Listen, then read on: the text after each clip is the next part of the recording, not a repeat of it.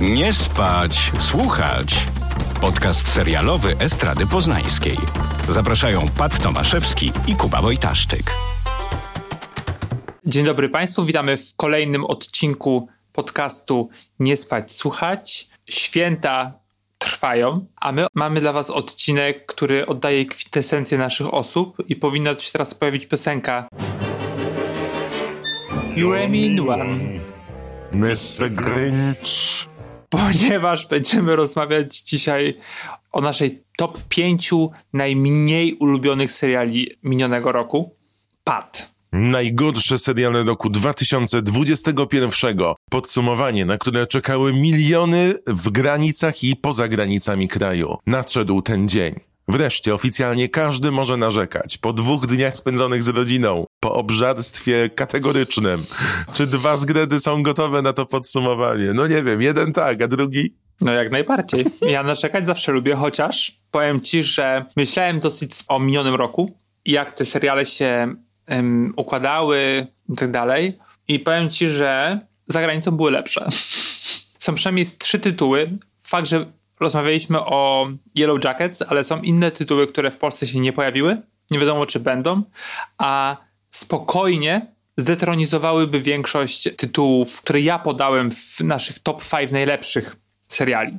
Czy tak było y, z tymi najgorszymi serialami?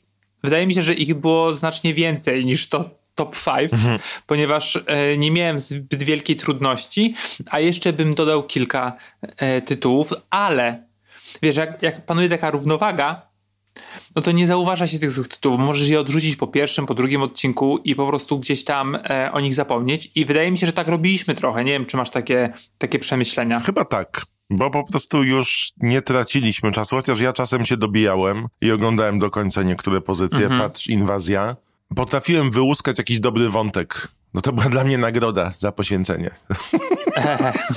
No faktycznie zdziwiłem się co prawda, że tych seriali, bo powiedziałeś o inwazji, czyli serialu Apple'a, na mojej liście jest tylko jeden tytuł, a wydaje mi się, że też spokojnie moglibyśmy dać kilka um, tych aplowskich tytułów, bo jak miałbym wskazać na taką, taki streaming, który naj, najlepiej ro, rokował a najmniej się to wszystko spełniło i to właśnie byłby Apple. I te wszystkie seriale, które, wiesz, na które czekaliśmy, o których rozmawialiśmy bardzo długo, no według mnie nie spełniły swoich oczekiwań. Pytanie brzmi, czy po prostu postawiliśmy zbyt wysoko poprzeczkę i się sami rozczarowaliśmy na własną prośbę, czy faktycznie jest to the worst ever? Ja myślę, że wydaje, że to jest the worst ever, no bo zobacz, jaki mają cast, kogo zatrudniają, do tych seriali, jakich producentów, jakich reżyserów, reżyserki i tak dalej e, sprowadzają, jakie nazwiska. Julian Moore, hello. Właśnie byłem ciekawy, czy powiesz o historii Lizzie, bo pamiętam, że mnie to w ogóle nie złapało, a ty tam kręciłeś, kręciłeś, po czym chyba raz powiedziałeś, że jednak nie. nie. W ogóle to odrzuciłem chyba po drugim odcinku, to już było za dużo. I w ogóle ten serial, to, ja mam wrażenie, że ten serial był chyba 5 lat temu. Mhm. Niektóre rzeczy ze stycznia czy lutego wydają się jakby były dekadę temu. To prawda. A rok bardzo szybko przebiegł. Tak tip, tip, tip, tip. Tupu, tup po śniegu. Tak, tak właśnie tak. Dlatego wybraliśmy też z całego roku, nie z, nie z półrocza, jak przy, w przypadku tych, ty, tych najlepszych. Powiem ci, że większość z nich, z tych seriali, są dla mnie z, tej, z tego półrocza. Nie wiem dlaczego tak się stało. Może dlatego, że są świeższe, a może mnie bardziej po prostu zirytowały. To jest w ogóle bardzo ciekawe, bo jak ktoś słucha tego podcastu, to wie, że nas nawet malutkie rzeczy irytują czasem do granic gargantuicznych wulkanów, do Etny. No, to prawda. I znaleźć tylko pięć tytułów, które też jest, nie jest łatwo, słuchajcie, też nie jest łatwo. To jest trochę tak, że jest taki napływ tych seriali i spalasz się na jakiś, już, na, no nie tylko Apple, ale wiele takich seriali jest i dostajesz, wiesz, coś, co jest nawet nie półproduktem. To jest zazwyczaj słabe, takie niedogotowane, po prostu jakiś flak. Jakiś flak. No tak. I dobra, ustalmy reguły. Jeżeli się tytuł pojawi na naszych obu listach, to po prostu o nim rozmawiamy, chyba, że jest to numer jeden na, na, na liście któregoś z nas, to wtedy czekamy do końca. Ok? Żebym zapamiętał te reguły, żebym zapamiętał te reguły. Ja ci przypomnę, nie bój się. Proszę bardzo, oddaję ci e, pałeczkę. O, dziękuję. Na mojej liście są dwa polskie tytuły. Uhu. Tak, ponieważ brałem pod uwagę oczekiwanie, poziom aktorski, twórców i na miejscu piątym od razu powiem, jest skazana z Agatą Kuleszą. Nie wierzę w to. Skazana za morderstwo. Ależ ty byłaś normalnie sędzią? W tych fatałaszkach z kajdanem i ptakiem i tak dalej? Witaj w moim domu. Muszę przyznać, ja chyba opowiadałem o tym w podcaście Wielokrotnie. wielokrotnie, że to jest mój hate watching 2021 roku. Nadal nie znam odpowiedzi na pytanie, dlaczego ja to sobie robię i oglądam kolejne odcinki, ale tak złej produkcji polskiej ja jeszcze nie widziałem. Okej. Biorąc pod uwagę kaliber aktorski, jakim od kilkunastu dobrych lat obdarowuje nas Agata Kulesza, no przyszedłem z tak wysoko postawioną poprzeczką, tymczasem już pierwsza scena przed napisami obniża tak bardzo tę poprzeczkę, że ja mówię sobie, nie wierzę. Po czym oglądamy sceny w więzieniu, które jest robione na każdy teledysk The Antwoord i mówisz sobie, nie, no nie, to są chyba jakieś jaja. Po czym jest ta Patty, która gra na jednej manierze i nagle jest kochana przez Polki i Polaków i nie wiem, czy ludzie nie widzą za tą kurtyną, co się dzieje, ale poziom dialogów, scen, akcji przypominał mi taki australijski serial więźniarki z 1992 roku,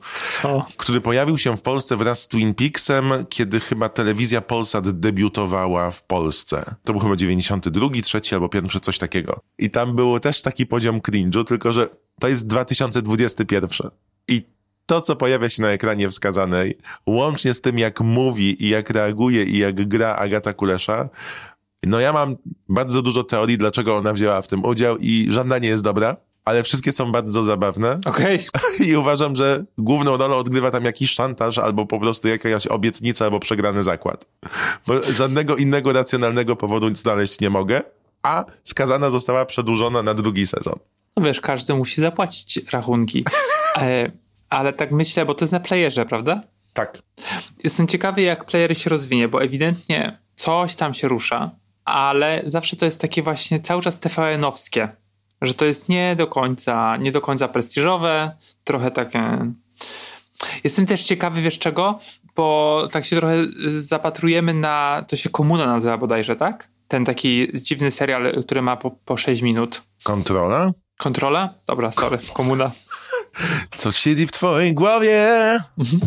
To jestem tego ciekawy, jak to zostało um, poprowadzone, bo tego nigdy nie widziałem wcześniej, tego serialu. No tak, ale na YouTubie to pokazuje, że ten serial jest sam świetny w sobie. Zresztą moja koleżanka, którą bardzo pozdrawiam, zaprojektowała kurtki, które teraz można wygrać w konkursie Playera i one są fantastyczne, więc bardzo pozdrawiam i polecam. Kasię Dydo. A chciałem powiedzieć o tej kontroli w tym kontekście, że oni się chyba nie wtrącali A, oni w sensie TVN i Player do fabuły i działań, tylko pomogli z dystrybucją i chyba z budżetem. no dobrze, to ja przejdę teraz do mojego miejsca piątego i to jest tytuł, który nie jest zły. Po prostu nie podobał mi się, a nie był zły sam w sobie. I są to sceny z życia małżeńskiego. Serial prestiżowy HBO z Jessica Chastain i Oscar, Oscarem Isaakiem You were so busy. You didn't even notice. What, what, what did I not notice? that we were living without any passion. twórcą jest e, Haggai Levi. Trudno ten serial nazwać, wiesz, takim jak, tak jak powiedziałem, złym w swoim wnętrzu. Irytował mnie niesamowicie od, nie wiem, wydaje mi się od drugiego odcinka, a już na pewno od tego momentu, gdzie zaczynamy od takiej covidowej sytuacji, że wiemy, że to wszystko jest em, scena, że to jest wszystko gra aktorska, że produkcja tego, mm, produkcja serialu gdzieś tam jest w maskach i wiemy, że jest pandemia. I to już na samym początku zabijało mi przyjemność, jeżeli można nazwać ten serial przyjemnym z oglądania. I nie zgadzam się z krytykami, krytyczkami, któ- którzy mówią, że ten serial jest tak dobry i ta gra aktorska jest tak wspaniała, że niweczy covidowy aspekt tego wszystkiego, że mm, oni są tak dobrzy, że po prostu wchodzą w swoje role i zapominamy. Uważam absolutnie inaczej, że cały czas miałem w głowie, że to jest nieprawda. No, nie podobało mi się tam wi- wiele rzeczy. To, jak jest portretowana postać grana przez Jessica Chastain, czyli Mira, jak, jak ją twórca widzi jako taką fan fatale, też w stroju to jest pokaz- pokazane, w jej, w jej właśnie grze, jakby w prowadzeniu postaci, w tym co ona mówi. Zawsze patrzymy na nią w sposób negatywny, że to jednak Oscar Isaac jest ten dobry, jest ten jakby wybielony i na myśl mi przy, przyszedł taki film Kramer vs. Kramer z, em, z Meryl e, Streep. i Dustinem Hoffmanem. I tam też Meryl Streep była tą negatywną, tą po prostu matką, która to dziecko zostawia, zostawia tego męża. Tylko, że wiesz, Kramer vs. Kramer to są jakieś lata, co, 60., a jednak teraz żyjemy w już trochę innej rzeczywistości. 79, sorry. No i to mi bardzo przeszkadzało. Co jeszcze? Że każdy odcinek, niemal każdy odcinek, był układany wedle podobnej struktury, czyli do ich wspólnego domu wracała Chastain po coś, rozmawiali pokrótce, później atmosfera gęstniała, kłócili się, rzucali talerzami po prostu i był koniec i na końcu y, następowało uspokojenie. I to jest takie trochę pójście na łatwiznę, mi się wydaje. I naj, najlepszy właśnie też uważam pierwszy odcinek, gdzie pojawiły się inne postaci, mm, tam znajomi tej, tej pary, którzy wprowadzali takie trochę świeże powietrze. I też ostatni odcinek, gdzie faktycznie ruszają się poza tego, e, spoza tego domu, przynajmniej na moment. Mm, I to były ładne klamry, a jakby to, co działo się pomiędzy tymi dwoma odcinkami, no dla mnie był jednym wielkim mesem z nieobecnym dzieckiem, do którego nie mogliśmy poczuć absolutnie nic, a wiedzieliśmy, że jest super ważne dla jednej i drugiej e, postaci. I po prostu to jest chyba taki, taki serial, który ym, mnie najbardziej rozczarował. Czekałem na taką nową wersję Al- nie Almodovara, tylko Bergmana, zwłaszcza, że syn Bergmana zgłosił się do Lewiego z prośbą o to, żeby on zrobił tę nową wersję. W pamięci miałem inne seriale Lewiego, jak właśnie jedno z moich ulubionych, czyli DFR, e, przynajmniej pierwsze chyba bodajże dwa sezony, które były no lekko cringe'owe, ale cały czas, wiesz, takie smaczne i chciałeś podążać za bohaterkami bohaterami. A tutaj wręcz przeciwnie, chciałem jak najszybciej wyłączyć HBO, ale miałem też takie poczucie, że to jest tak prestiżowe i po prostu Oscar Iza- Isaac wraca na ekran po tych wszystkich Star Warsach i jakichś cudach innych wiankach. No nie. Dziękuję, do widzenia, pozdrawiam, delete. Kuba, to jest twoje życie i to są twoje wybory i to jest twoje podsumowanie. To jest mój komentarz. To jest twoja woda. Twój dzień, twoja frustracja. I obejrzałem ten serial cały, chciałem powiedzieć. To jest Kuby miejsce piąte, u mnie na miejscu czwartym w podsumowaniu najgorszych tytułów w roku 2021 jest Duże Rozczarowanie. Serial, który bardzo polubiłem w pierwszym sezonie, który wrócił w tym roku z sezonem drugim, ale ten sezon sprawił, że po kilkudziesięciu minutach nie chciałem zobaczyć ani minuty dłużej. Serial nazywa się Księga Czarownic, The Discovery of Witches. We arrived here in 1590 from centuries in the future.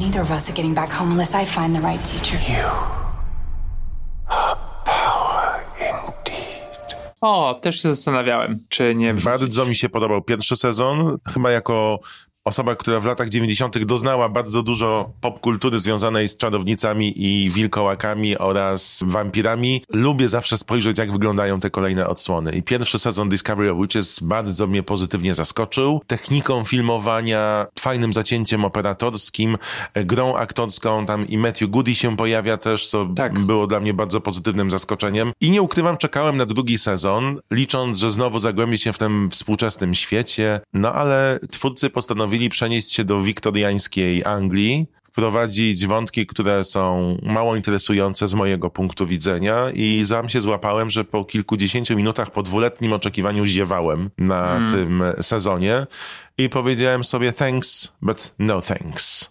Pamiętam, rozmawialiśmy o tym, o tym sezonie i o pierwszym zresztą też. I ten pierwszy był taki, że były takie super pozytywne wibracje, że to jest takie trochę soap opera, ale jednocześnie bazująca na takich fajnych kliszach czy kontekstach, które lubimy.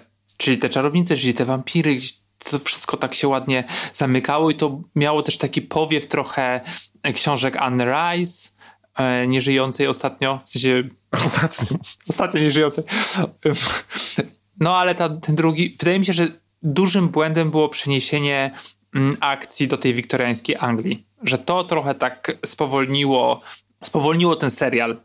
I te wszystkie wątki takie fabularne, czy takie, po angielsku to jest stakes, jak to się nazywa? Stawki. Stawki, które, które są w tym sezonie, nijak się mają do trochę współczesności i przez to nie są dla nas interesujące. Nie możemy zapać z, z tym takiej relacji, zbudować i jednocześnie ten serial nie jest na tyle kostiumowy, wiesz o co mi chodzi, bo jak oglądasz kostiumowe seriale czy filmy, no to jakby dajesz się pochłonąć tej narracji, a tutaj miałeś takie wrażenie, ja miałem takie wrażenie, że stałem jedną nogą właśnie we współczesności, drugą w tej wiktoriańskiej Anglii i ani jeden wątek mnie nie ciągnął, ani, ani drugi, ponieważ było tak to rozpuszczone w fabule. Szczególnie, że moja przyjaciółka Paulina, która wytrwała na tym drugim sezonie i też powiedziała, że był nudny jak flaki z olejem, podsumowała to i zrekapitulowała mówiąc, przez ten drugi sezon ona się nauczyła czegoś nowego i na końcu wraca do teraźniejszości. Czyli to jest tak jakby był wypełniaczem, takim filerem. No właśnie. My nie chcemy wypełniaczy, chcemy wartkiej fabuły, w której czarownica i wampir próbują się dogadać, ale wszystko stoi na przeszkodzie. Na barykady. Z tym przesłaniem. Teraz poczekaj sekundkę, bo mi zaczęło łzawić bardzo oczy i muszę iść po krople. I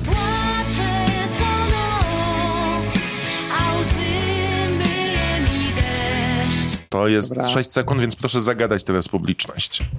No, w czasie jak Pat y, kropli sobie oczy, ja przejdę do mojego miejsca czwartego. Być może jest również na miejscu Pata, bo nie dzieliliśmy się wcześniej swoimi listami. He Na czwartym- share anything with me. He's Na czwar- sharing. Sharing is caring. Kuba. Koniec Łzawia- fundamentu, dziękuję. Łzawią ci oczy, od razu wchodzisz w te, na Woda. dramatyczne, dramatyczne tony. Kuba, why? Łaj, łaj. Mów. Na miejscu czwartym u Kuby Wojtaszczyka. Serial, o którym rozmawialiśmy tydzień temu i tak po prostu. And just like that wpadło na listę najgorszych tytułów Kuby. Czyli kontynuacja, kontynuacja Seksu w Wielkim Mieście. Hello, lovers. No nie będę się rozwodzić, bo poświęciliśmy temu serialowi cały odcinek, ale co mnie najbardziej zirytowało, to to, że bohaterki, czyli grane przez Sarah Jessica Parker, Cynthia Nixon i Kristen Davis, przez 17 lat siedziały pod kamieniem. I teraz się po prostu wyłaniają. Under the rock. Everything's better. Under the rock. Czy to jest mała ręka? Tak. I ty właśnie... Under the e, sea przerobiłem na Under the rock. I po prostu wychodzą po tych 17 latach te trzy uprzywi- uprzywilejowane białe laski i nagle budzą się w rzeczywistości, która nie przystaje do ich właśnie super białego, uprzywilejowanego świata. I to już fabularnie po prostu siedzi źle. To, że Kerry nie potrafi mówić o seksie, to, że Miranda nagle się dziwi, że są czarni Amerykanie i czarne Amerykanki e, i jest taką po prostu przysłowiową Karen w tym serialu, a nigdy taka nie była. No i ta Charlotte, która jest takim właściwie wypełniaczem pomiędzy jedną a drugą bohaterką, ponieważ z jednej strony e, zmaga się z bodajże trans synem lub córką, która ma, próbuje odnaleźć swoją tożsamość, to nie jest powiedziane do końca, a z drugiej strony właśnie też jest po prostu wątek o rasie i o tym, że ona no, próbuje być tolerancyjna w tym swoim małym republikańskim świecie, ale jej to nie do końca wychodzi. No tam wszystko według mnie jest złe. Jakby cały świat jest zbudowany. Bardzo dziwne jest to, że one dopiero teraz zauważają to. No jest to próba, jak sami twórcy mówią, zresztą aktorki u Seta Rogena czy Stevena Colberta ostatnio mówiły, że to jest też taka ich opcja, żeby wynagrodzić widowni ten biały świat, który był pokazywany w filmach i w serialu. Myślę, że najlepiej na tym nowym sezonie wychodzi Samantha. Tak, bo siedzi w Londynie i jej po prostu nie ma. Jej wątek jest najlepszy na razie. Tak. I wiesz co jeszcze? Ostatnio też o tym trochę myślałem. Znaczy, jedno z najgorszych rzeczy w tym serialu jest jeszcze to, że na papierze ten serial mówi o wieku, o przyjaźni wieku po, po 50, o, o relacjach romantycznych po 50, czego tak naprawdę w tym na ekranie tego nie dostajemy. I to jest bardzo taki jednak ageism powiedział, że cały czas jest takie dziwienie, nawet nie dziwienie się, takie przypominanie, że jesteś po 50, jesteś stara. Jakby, wiesz, nie ma tego seksu. Jest taka jedna scena w pierwszym odcinku, gdzie Kerry próbuje się zbliżyć z Bigiem i nie potrafią tego zrobić, wiesz. I to jest na takiej zasadzie, że to jest wszystko bardzo bezpieczne. że brakuje mi takiego mocniejszego pusza, pokazania, że my, wiesz, ludzie po 50 też mamy życie, a nie gonimy za czymś, czego nie zrobiliśmy w przeszłości, rozumiesz? Że to już jest trochę za późno, żeby, żeby Kerry, Miranda i Charlotte nagle się orientowały, że, że mogą się dzielić swoim uprzywilejowaniem, że są na świecie osoby inne, które e, nie dostąpiły takich zaszczytów jak one. Wydaje mi się, że ten serial jest bardzo taki, jak to się nazywa? Że nie, nie że zły, tylko że może tam nie, niech to nie tak nie urośnie, to nie wiadomo jakich rozmiarów, ale do czegoś złego. Wiesz o co chodzi? Że to taki jest serial, który w XXI wieku nie powinien istnieć. I dlatego tak uważam. Wydaje mi się, że problemem and just like that i tak po prostu jest fakt, że zamiast opowiedzieć historię kobiet po 50 znanych publiczności już kilkadziesiąt lat, twórcy odhaczają rzeczy, które powinni zrobić. Zamiast skupiać się przede wszystkim na historii i Tak. dalszych losach tych kobiet. Bo w momencie, w którym chcemy wrzucić całą poprawność polityczną, wszystko, co ignorowała oryginalna seria, to się bardziej robi jak lista zadań do zrobienia, niż opowieść fabularna. I to jest może ten powód, dla którego ja tak emocjonalnie nie odbieram tych nowych odcinków. Ale to też podkreślaliśmy, że to chyba nie jest produkcja dla nas. Tak, po prostu. Ja też myślę, że ona jest po prostu zła. I tak śledziłem um, opinie, no i też są takie właśnie głosy, że no, o ten ageism, że po prostu próbują wszystko nadrobić. I znowu powtórzę to. Cały czas mam przed oczami tą scenę z How to with John Wilson, gdzie jest po prostu czyszczenie brudnej ulicy. I to jest właśnie to. No i jeszcze od czasu nagrania ostatniego odcinka pojawiły się oskarżenia dotyczące Chrisa Notta od kilku kobiet. Dziś w nocy wszystkie trzy aktorki wydały wspólne oświadczenie, że wspierają kobiety i są za nimi murem. To też będzie miało wpływ, podejrzewam, na to, jak ten serial będzie odbierany. Na szczęście go uśmierciły. Tak, w ogóle umarł dwa razy w ciągu tygodnia, jak to podkreślili krytycy. Mieli fuksa scenarzyści, że faktycznie go uśmiercili mm, w pierwszym odcinku. Tak, ale nie miała fuksa firma produkująca rowery. Tak, to prawda. No dobrze, to co tam na miejscu trzecim, kolego? Na miejscu trzecim u mnie dziewiątka. Dziewiątka nieznajomych. Czy idealnych? Niekoniecznie. Nine Perfect Strangers. You want to heal? Surrender yourself to me. In 10 days, you will be transformed. U mnie na drugim miejscu. To porozmawiajmy o tym. Ale proszę cię bardzo. Słucham. Przypomnę tylko, że w serialach, na które czekaliśmy, ta pozycja była u nas bardzo wysoko. Mówiliśmy, taki kaliber e, z obsadą, Bobby Cannavale, Melissa McCarthy, e, Nicole Kidman. To nie może się nie udać. Szczególnie za pieniądze Hulu. I cóż się okazało? Że się wszystko nie udało. Że takiej wydmuszki to my już dawno nie widzieliśmy. Nicole Kidman z rosyjskim akcentem grająca Maszę niby człowieka, niby istotę nadprzyrodzoną, bo tak trochę rozmawia. Tak. Postaci, które są puste, jednowymiarowe, nic nie wnoszące w swoje życie. Historia tak nudna, że nie miało się ochoty oglądać jej dalej. Rozczarowanie to jest mało. Co jest większe od rozczarowania? Rozczaczaczarowanie.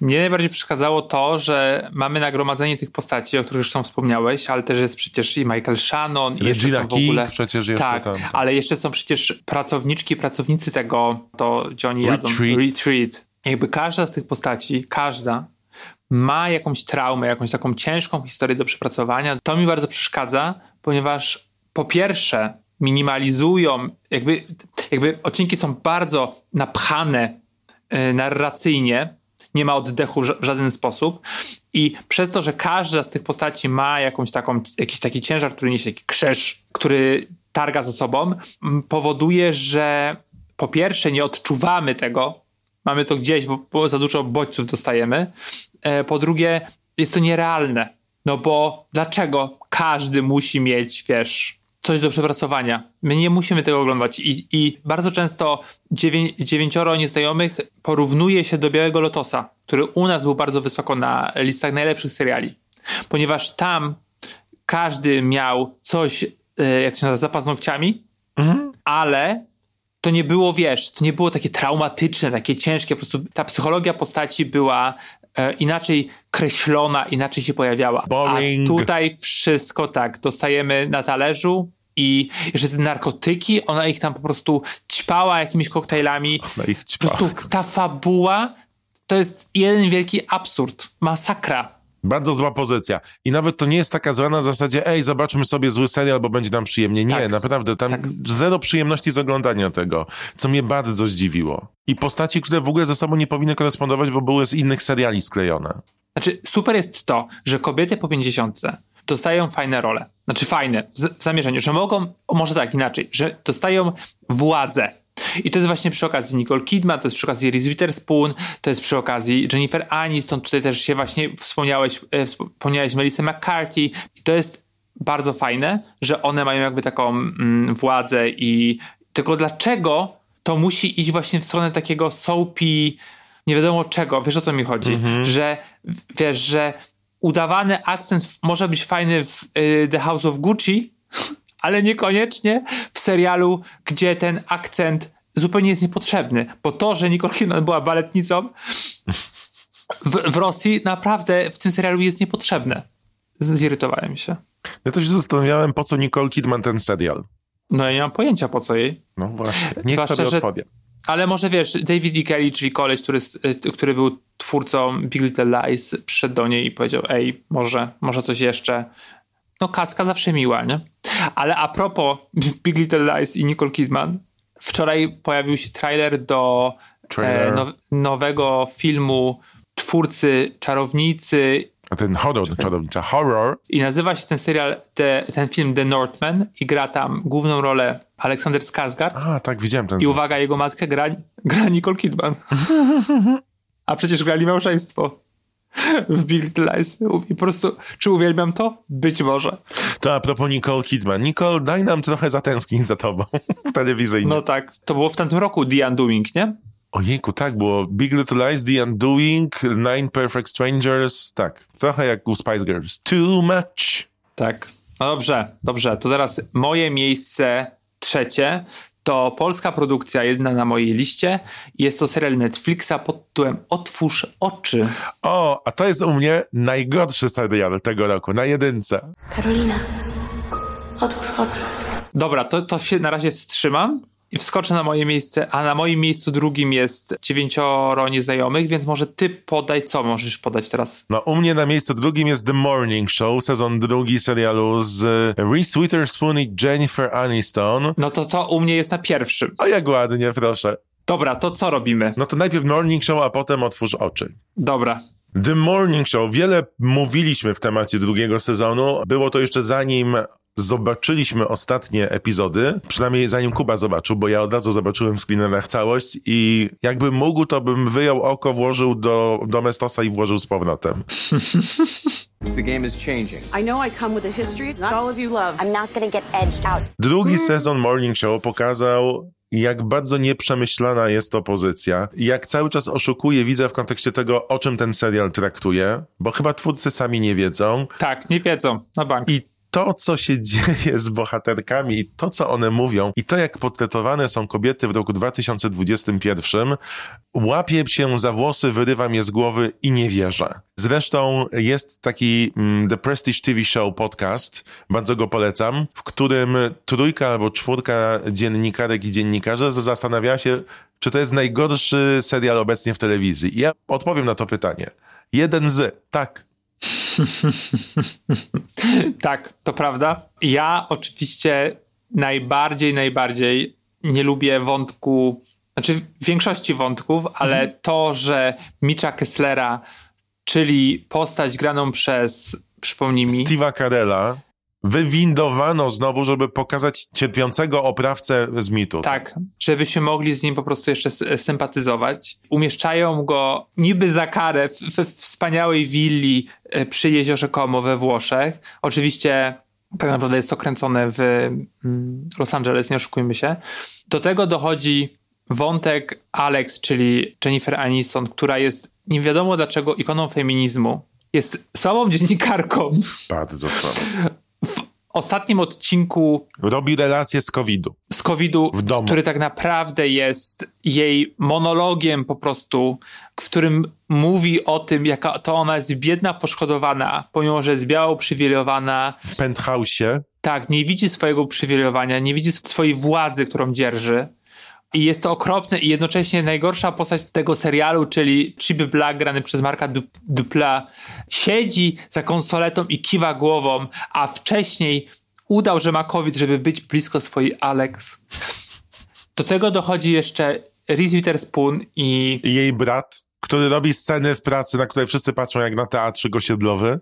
Tak, i ona później jako ta na, najbardziej znana prezenterka porannych programów chodzi z ulotkami w covidzie szukając brata. Plus dodajmy, że to jest serial o tych dwóch paniach i jej przyjaźni, a one na antenie były razem może 6 dni. Jak Tak. sobie człowiek popatrzy. Pisze się kobiety w, bez poczucia humoru, jednowymiarowo niestety. Nagle stają się ikonami feminizmu, jak Kuba powiedział. Jest tam tyle niedorzeczności. Niestety to jest ten przypadek, że czasami ogląda się to wspaniale na zasadzie, no nie wierzę. No nie wierzę. A już sam fakt, że twórcy postanowili uwzględnić epidemię i pandemię koronawirusa Tak. w drugim sezonie. Zupełnie ona nie ma odzwierciedlenia w historii. Umieszczają bohatera we Włoszech. Wszyscy pamiętamy zdjęcia i filmy z tego, co się działo wówczas we Włoszech.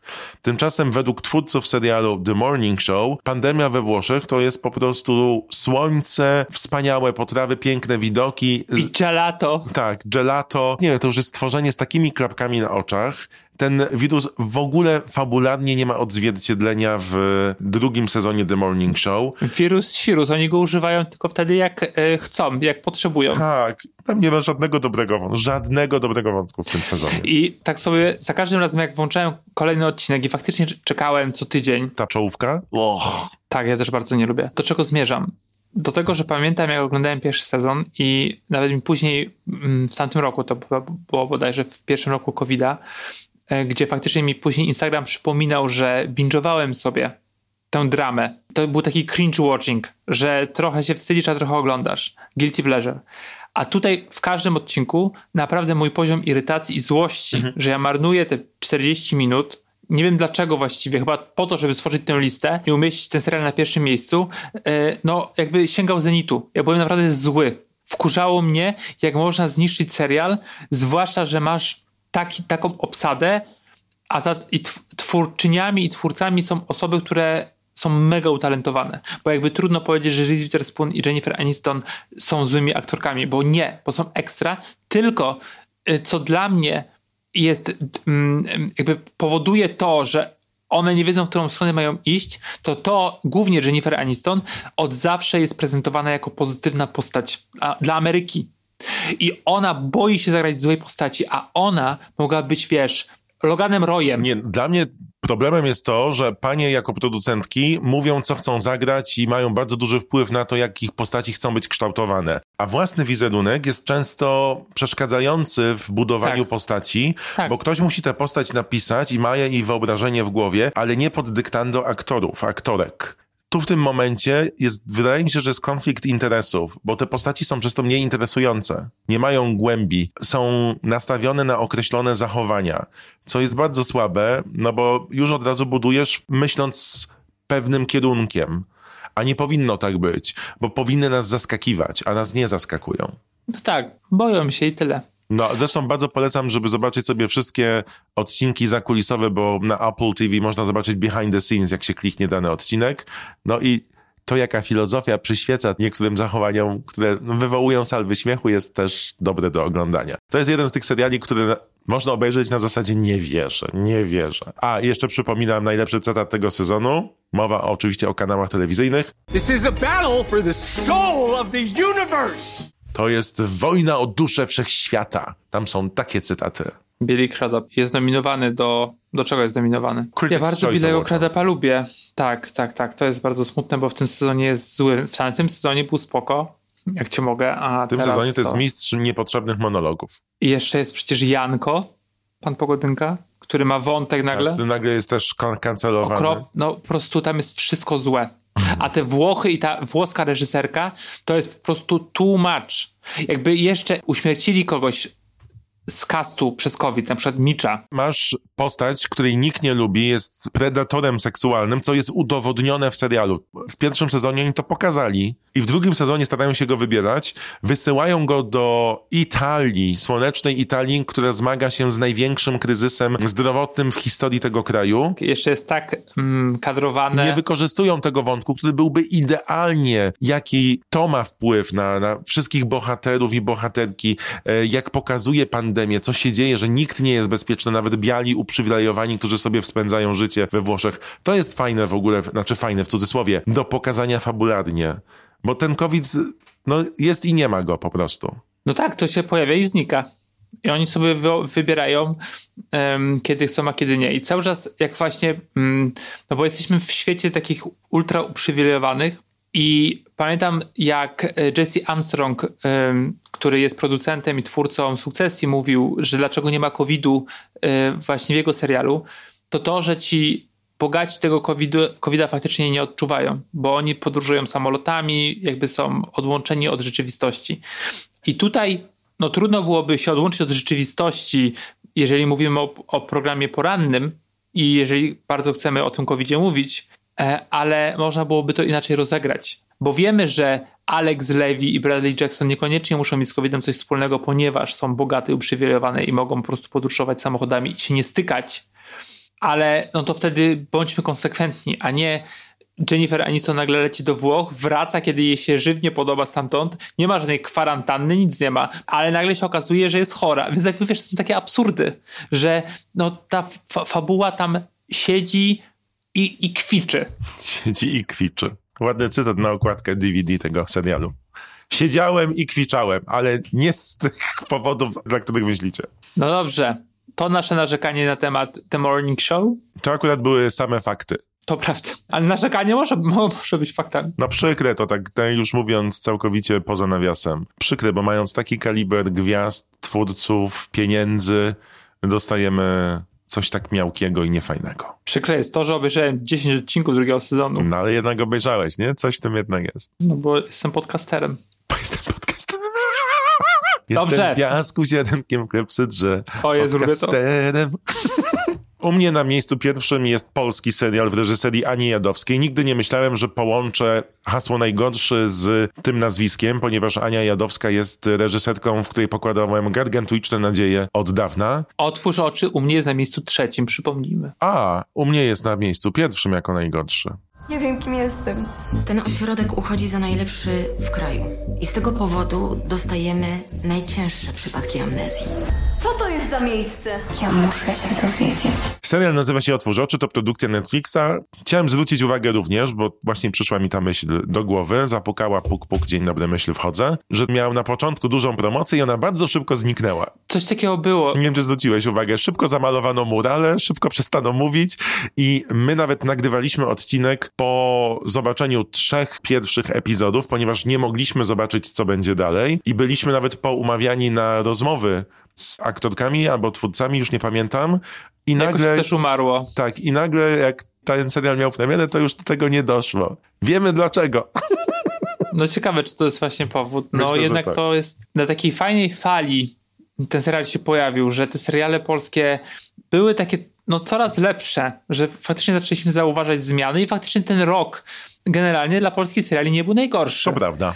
I to jest taka chyba zgniła wisienka na tym torcie. Pierwsze, co zwraca uwagę, to gra aktorska, która jest bardzo, bardzo specyficzna, bo masz wrażenie, że oglądasz grający po prostu las brzozowy. Ja bym tam w ogóle G usunął z tej gry aktorskiej. To jest gra aktorska. Generalnie drewno to jest też skojarzenie, które się e, pojawia.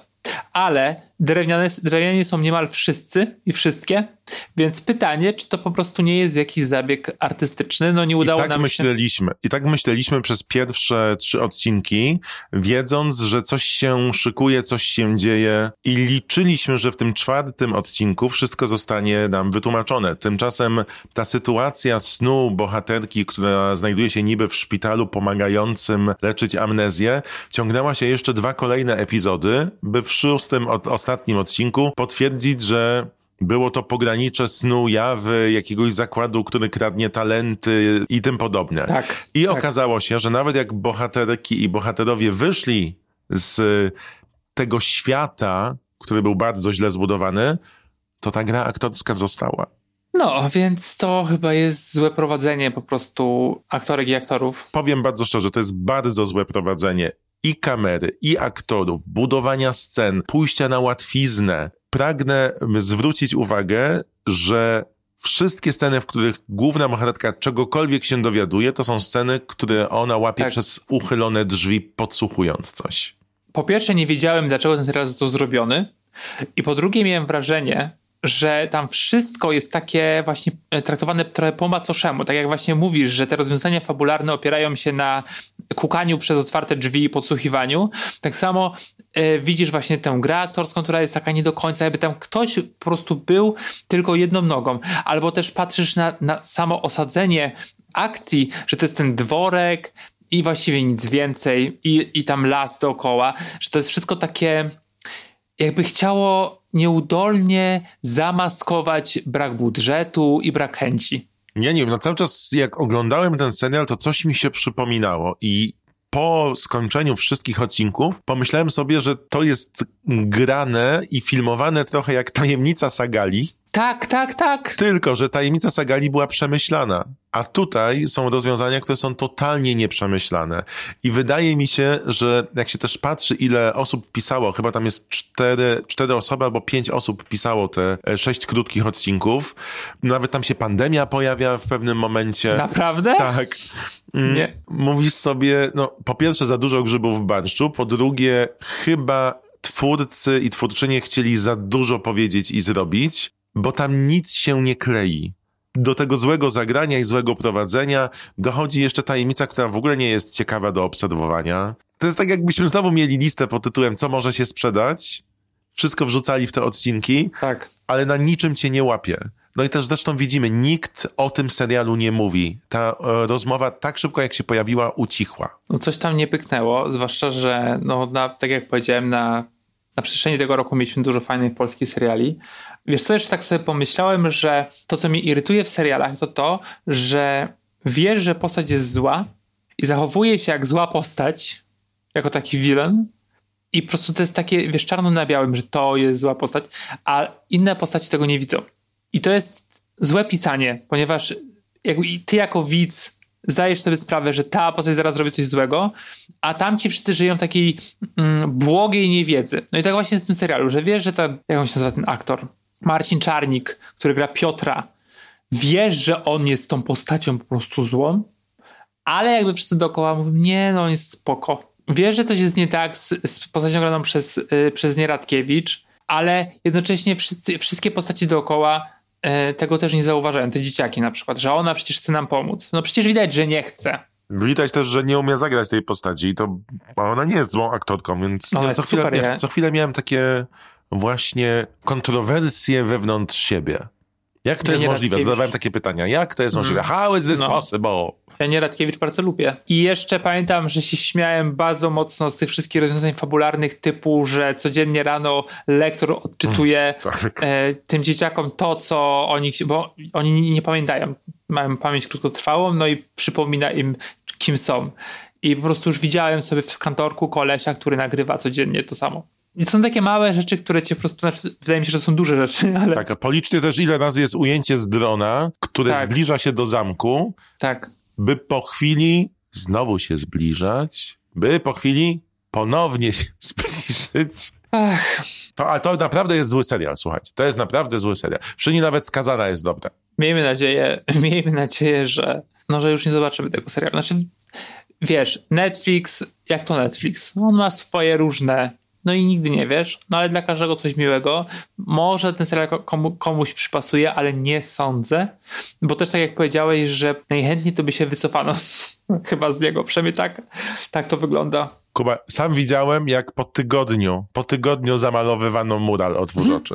Dobra, to może podsumujmy. Podsumowanie. Dobrze, to u mnie na piątym miejscu są sceny z życia małżeńskiego, na czwartym i tak po prostu, na trzecim otwórz oczy, na drugim dziewięcioro nieznajomych i na pierwszym The Morning Show. U Pata w najgorszych produkcjach roku 2021 Skazana, Księga Czarownic, Nine Perfect Strangers, Dziewięcioro Nieznajomych, The Morning Show i Otwórz Oczy. No i fajnie. Wydaje mi się, że to tego nie oglądajcie. Nie oglądajcie w tej ten, pod koniec roku. A to a na przykład jaki najgorszy film widziałeś? Jaki najgorszy film widziałem? Kurde. No nie wiem, na przykład Noc w Soho to jest jeden z takich najgorszych filmów, jakie widziałem. Albo na Netflixie jest taki film Bruce z Holly Berry, który również nie należy do najlepszych. A ona ponoć jest świetna w nim. No i co z tego? To jest jak Olivia Colman. Ona wszędzie będzie dobrze, dobra. To, to jakby to nie jest wyznacznik, nie? A najlepsze jest to, że to, ta, ta produkcja trwała tak długo, ona się ileś lat przygotowywała tej roli i tak słuchasz to wszystko już serio? Po to? No podobno ten film z Sandrą Bullock również jest bardzo zły, ale trochę boję się do niego podejść. No jest dużo rzeczy, które mogą uratować rynek telewizyjny i filmowy w przyszłym roku. Na przykład, kiedy nagrywamy ten podcast, najnowszy Spider-Man określony jest przez krytyków za najlepszy film Marvela i jedno z najlepszych otwarć filmowych w historii Zobaczymy, jak to będzie w roku 2022. Przed nami nowe doznania telewizyjne, filmowe, podcastowe, dźwiękowe. To jest walka o duszę wszechświata. Dobrze. Bardzo dziękujemy, że byliście z nami w tym roku.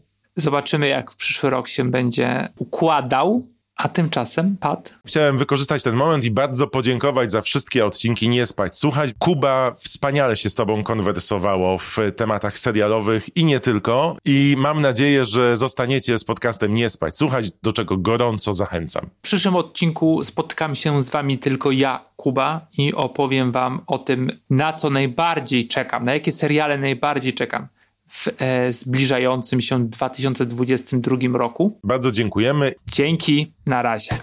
Nie spać, słuchać. Producentem podcastu jest Estrada Poznańska.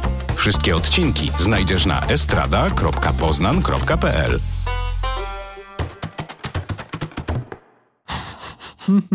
tip, tip, tip.